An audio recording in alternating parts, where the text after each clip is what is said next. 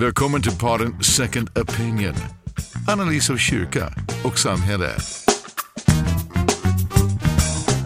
Välkommen till podden Second Opinion med mig, Jakob Rudenstrand.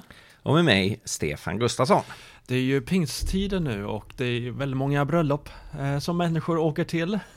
Det är passion och hänförelsens tid som Ja. väntar. Det är hänryckningens tid verkligen. Som, Hänryckning är eh, ordet, just det. Som eh, väntar. Jag ska själv på bröllop nu i helgen. Ska du på några bröllop? Nej, det är eh, inga bröllop i sikte just den här helgen, men i familjen planerar vi bröllop lite senare i sommar. Mm, vad spännande. Men många människor gör ju den här kopplingen till pingsten, men i, pingsten är ju egentligen församlingens födelsedag, då, då kyrkan föddes för snart 2000 år sedan i och med eh, an, den heliga andes utgjutelse över lärjungarna efter att Jesus eh, hade uppstått från de döda. Ja, det är ju, eh, det är ju så oerhört viktigt. Eh, händelseförloppet här är ju mm, på många sätt förvånande. Alltså att Gud uppväcker Jesus. Den mest dramatiska och avgörande av alla händelser. Ett, ett ett nytt sorts liv bryter igenom på den här planeten när Gud uppväcker Jesus i förhärligad och odödlig gestalt. Och då skulle man ju tänka sig att det i sig självt blir den omedelbara och kraftfulla startpunkten för, för den kristna rörelsen. Mm. Men det blir det ju faktiskt inte.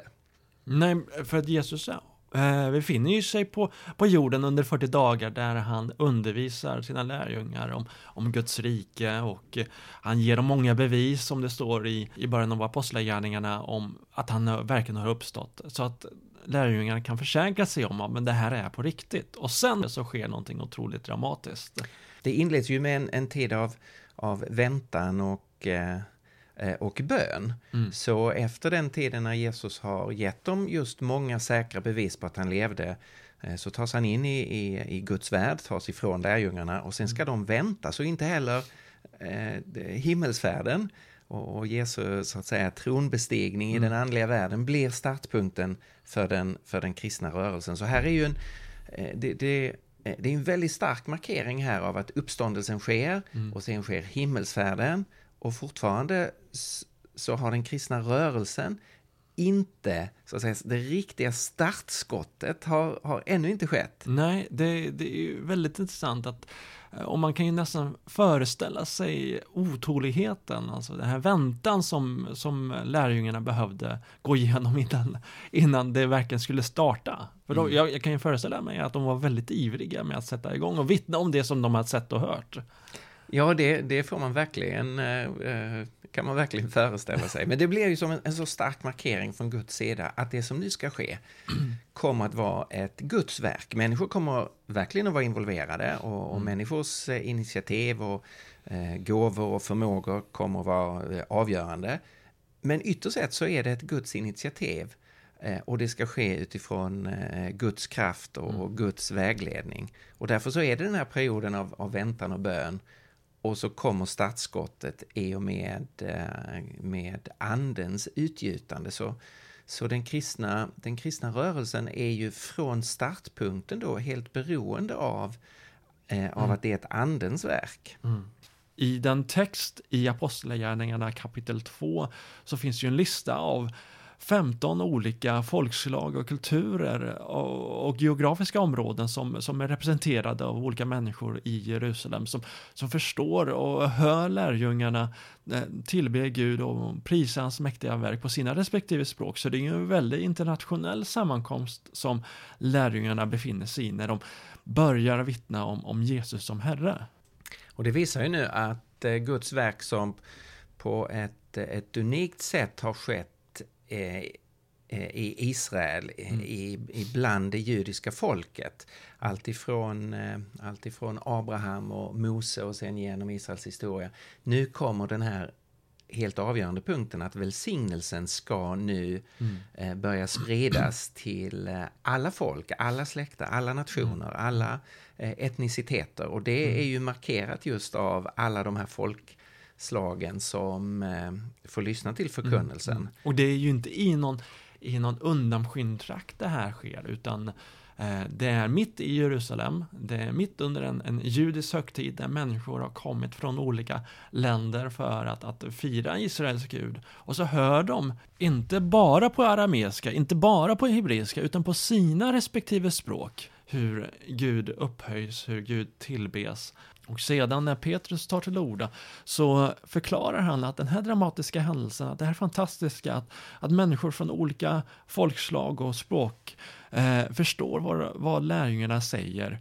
Att det här är uppfyllelsen av vad Israels Gud en gång hade lovat genom profeten Joel att den heliga ande skulle, skulle utgjutas över allt kött. Och sedan så förklarar han för dem att Jesus från Nasaret är den utlovade Messias som inte var tänkt att kasta ut den romerska ockupationsmakten utan behövde lida och dö för, för våra synder och senare uppstå från de döda. Och han vädjar till dem utifrån skrifterna att omvända sig och bekänna, sig, bekänna Jesus som Herre. Alltså det visar ju här eh, evangeliets eh, inkluderande karaktär. Det är inte för ett visst folkslag eller ett visst mm. språk.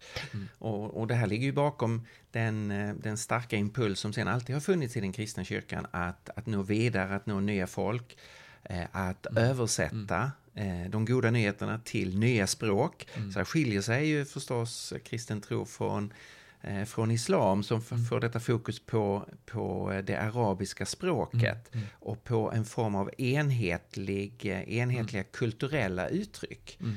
Eh, där, där kristen tro då har haft den, den motsatta impulsen. Det är därför till exempel att Koranen, när den till exempel nu, när den har översatts till svenska så heter det Koranens budskap eftersom det ytterst sett så måste man förstå arabiska för att det är det himmelska språket. När det gäller bibelöversättning så Eh, Eh, så utgick ju de första kristna från den grekiska översättningen när de skulle eh, vittna för grekisktalande och själva när de citerar eh, Gamla Testamentet i sina brev så är det oftast Septuaginta som man, som man citerar, alltså den grekiska översättningen.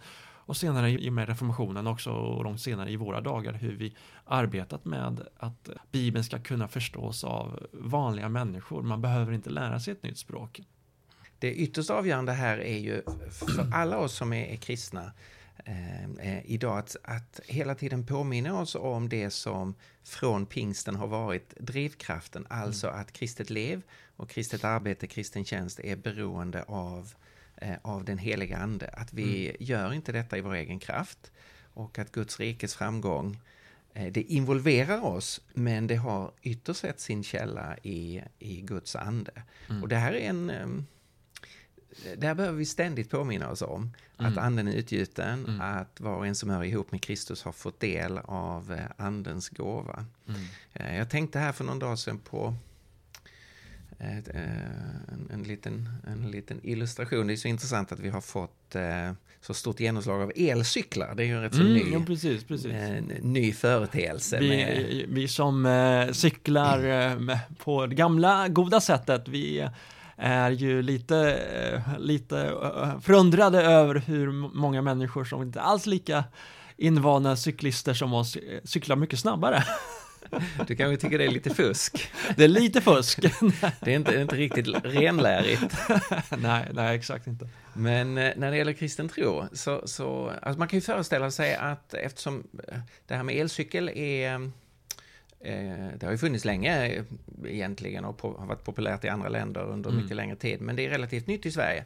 Mm. Och, och, det är inte svårt att föreställa sig att någon, eh, någon lånar en cykel, hoppar på en cykel eh, och inte riktigt medveten om, om möjligheten av att det skulle kunna vara en elcykel och därför kämpar på i egen kraft mm. i, i motvind och, och uppförsbackar. Och missar det att, att här finns faktiskt en, en kraftkälla, här finns en resurs, en dimension till mm. eh, utöver utöver det som man har i sig självt. Mm. Eh, och, och så är det när det gäller det kristna livet, att vi eh, är inte kallade att leva det i egen kraft, utan när vi kopplas samman med Jesus så får vi del av den heliga Ande som blir en ny dimension, en ny resurs. Mm. Nu haltar ju alla bilder. Ja. En, en, elcykel det är, det, det, är ju en opersonlig kraft bara mm. och mm. Du, du, kan koppla på den och stänga av den. Mm. Och så är det förstås inte med den heliga Ande på det sättet. Den heliga Nej, Ande är en, är en, person och det är en, en, en levande dynamisk relation. Men det finns verkligen det här att, eh, att öppna sig för, för Andens kraft och låta sig drivas framåt av den heliga Ande. Det var så den första kristna kyrkan, det var, liksom, ehm, det var själva drivkraften mm. i, i dess framgång. Och sen fick det, fick det mängder med eh, konkreta uttryck, att mm. man då började leva på ett nytt sätt. Mm, och det var det som många gånger drog till sig människor eller attraherade människor och sen givetvis var det ju det den, den heliga ande som ytterst sett skapar tro hos människor i, runt omkring församlingen i det romerska riket när man, när man reste och så. Men om man skulle liksom titta på de här konkreta uttrycken, för det är, ofta, det är ju det som historiker kan mäta, kan testa. Det är ju ytterst svårt att, att mäta den heliga ande men man kan mäta och analysera och granska resultaten av hur den helige Ande har, har påverkat församlingen. Och där har ju en, en hel del historiker tittat på just de konkreta resultaten. Rodney Stark är en, kanske inte historiker, men han är sociolog. Han har forskat väldigt mycket om det här och skrivit väldigt mycket om det. En annan författare är ehm, Eh, eller forskare är, är Larry Hurtados ny bok som heter Destroyer of the Gods Early Christian Distinctiveness in a, in a Roman World. Eh, alltså vad är det som särskilde eh, de första kristna gentemot den romerska kulturen och de andra folken runt omkring församlingen. Och, här, eh, och, och han, han, lyfter fram ett antal intressanta aspekter som pastorn Tim Keller i en artikel eh, tidigare år eh, pekade på. Eh, Tim, Tim Kellers artikel som, där han refererar till eh, Eh, Larry Hurtados bok. Eh, Kellers artikel är verkligen läsvärd, kan rekommenderas. What we need to learn from the early church. Enkelt att googla fram. Mm. Och som vanligt när det gäller eh, Timothy Keller, verkligen intressant och, och lärorikt. Och han, han tar ju upp några saker som kännetecknade den kristna rörelsen och som gjorde att den var så ex, explosiv. Och, och man kan säga att några av de sakerna är kanske inte det som vi omedelbart tänker oss. Mm. Därför att den kristna rörelsen strök inte samtiden medhårs för att därför bli populär och accepterad, mm. utan gjorde faktiskt tvärtom på ett antal områden. Mm. Och man kan ju tänka sig att, eh, att det här skulle kunna jämföras med hur vi arbetar, hur, hur vi funderar med församlings, eh, församlingsarbete idag, att vi många gånger tänker att vi behöver ha så lite konfliktytor som möjligt med den omgivande kulturen. Mm. Och det är givetvis sant att, att uh, inte vara provocerande för provocerandets skull, mm. men men i det kristna budskapet så finns mm. ju något provocerande, bara, bara det att mm. Jesus är Herre, mm. som är, kännetecknar den första församlingen. Mm. Liksom, det var den helige Ande och bekännelsen till Kristus som särpräglade den första församlingen. Men som, man, eh, ja. man var ju både Eh, man var en, en, en rörelse och en gemenskap som var oerhört attraktiv för människor. Och samtidigt så var man också förolämpande. Mm. Eh, därför att man hade en dis, ett distinkt sätt att mm. tänka mm. eh, kring livet och ett mm. distinkt sätt att, eh, att leva. Så man mm. tog ju avstånd från omgivningens mm. eh, eh, avgudar. Och hävdade det finns bara en enda gud och man, man böjde sig inte för eh, tillbedjan av kejsaren. Mm. Eh, man eh, såg inte på alla de olika gudarna som eh, olika likvärdiga alternativ utan mm. man bekände den enda guden. Mm. Och likadant så tänkte man då kring, kring det mänskliga livet mm. på ett unikt sätt. Att man tog hand om barn som övergavs man värnade det mänskliga livet och hade en hög syn på livet, vilket innebar att man var mot abort. Man hade en mm. väldigt distinkt syn på sexualitet i en kultur som var, var väldigt tillåtande. Mm. Och det är klart att det här stötte många människor mm. som kände, mm. blev provocerade av det. Samtidigt kombinerades det med att man var en, en enormt attraktiv gemenskap som var brydde sig om de fattiga, som var generös med mm. sina pengar, mm. som eh, inte höll ihop utifrån etnicitet eller ras eller språk utan var en, en öppen och välkomnande och i den meningen då mångkulturell mm. eh, mångfaldsgemenskap av människor från eh, alla möjliga sammanhang. Mm, mm. I sin artikel så, så, har ju Tim Keller en väldigt intressant citat där han säger att, att den tidiga kyrkan sågs som för exklusiv och som ett hot mot den sociala ordningen därför att man inte ville ära eller hedra alla gudomligheter, honor all deities. idag så ses kristna som för exklusiva och som ett hot mot den sociala ordningen för att man inte vill ära alla identiteter, all identities. I, idag i, i vår tids väldigt eh, utpräglade identitetssökande och vi, liksom, vi har ett projekt där många i vår kultur där vi försöker bekräf söka bekräftelse, söka identitet, söka det som utpräglar oss. Mm. Vi ser vår, vår identitet som vårt livsprojekt, att vi ska eh, förver självförverkligande.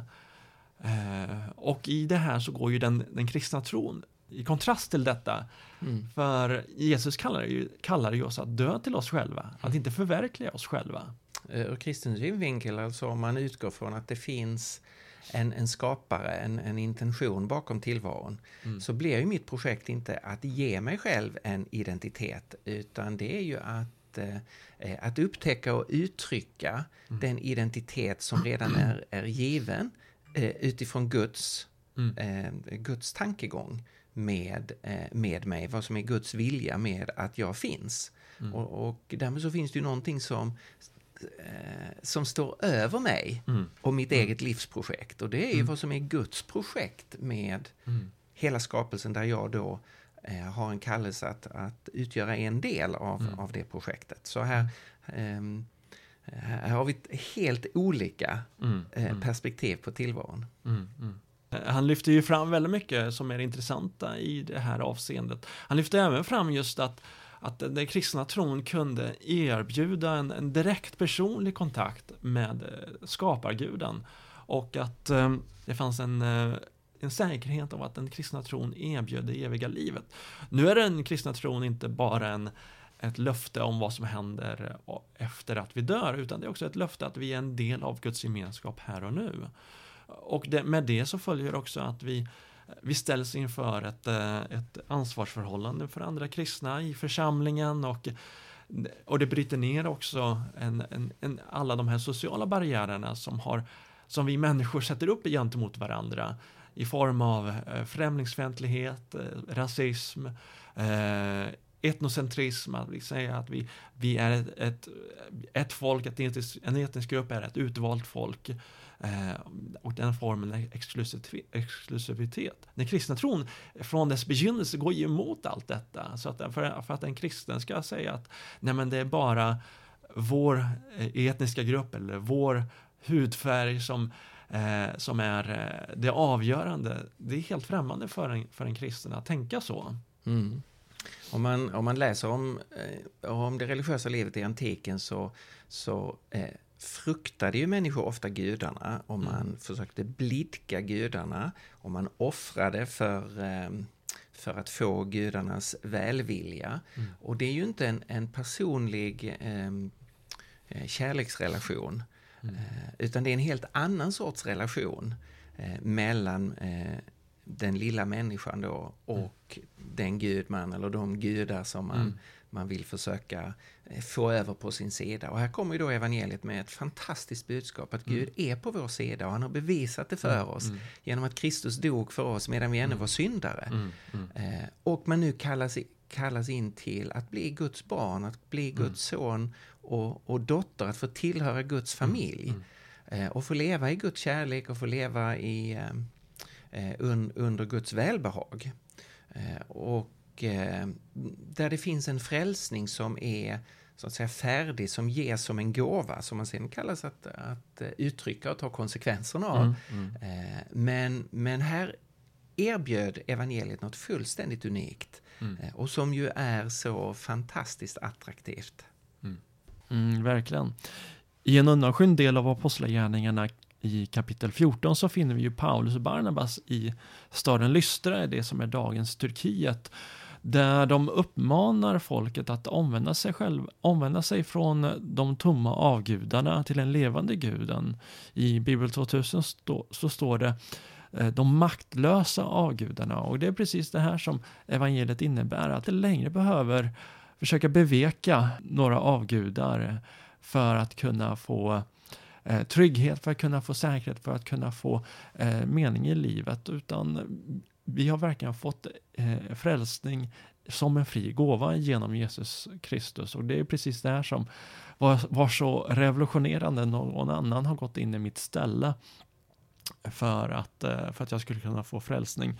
Och just det här som Paulus och Barnabas gör i Lystra, är att de utmanar de föreställningarna, de avgudar som finns i kulturen. Och det här är någonting viktigt för församlingen även idag, att, att kunna utmana vår omgivande kultur som fungerar som avgudar. Det är inte längre som är eh, i den formen av, av statyer eller avgudatempel, utan, utan det som människor bygger sina liv på, det som vi finner vår identitet i utanför Jesus Kristus, behöver eh, Eh, den kristna kyrkan kunna ge ett svar på och kunna ge ett alternativ till när det gäller människors grundläggande frågor om, om tillvaron. I, många, I en del fall även kunna kritisera och för den tidiga kyrkan så eh, sågs man ju som på fel sida av historien där man eh, var, var i ett underläge, man var impopulär i kulturen, man, för att man kom med ett helt annat budskap. Och det här är ju någon, en uppgift för församlingen även idag. Att kunna ge ett svar eh, och kunna förklara vad evangeliet är och utmana där, där, vår kultur där den går i clinch med, eh, med evangeliet. Och det här är ju någonting som vi kan göra tack vare den helige ande som vi nu firar den här helgen och som finns i församlingen och som finns i, i den enskilde kristne. Eh, för att vi bland annat ska kunna ge ett svar till alla de människor som kräver ett, ett svar, ett besked om, om det hopp som vi, som vi lever för. Welcome to the podcast Second Opinion analysis of church and society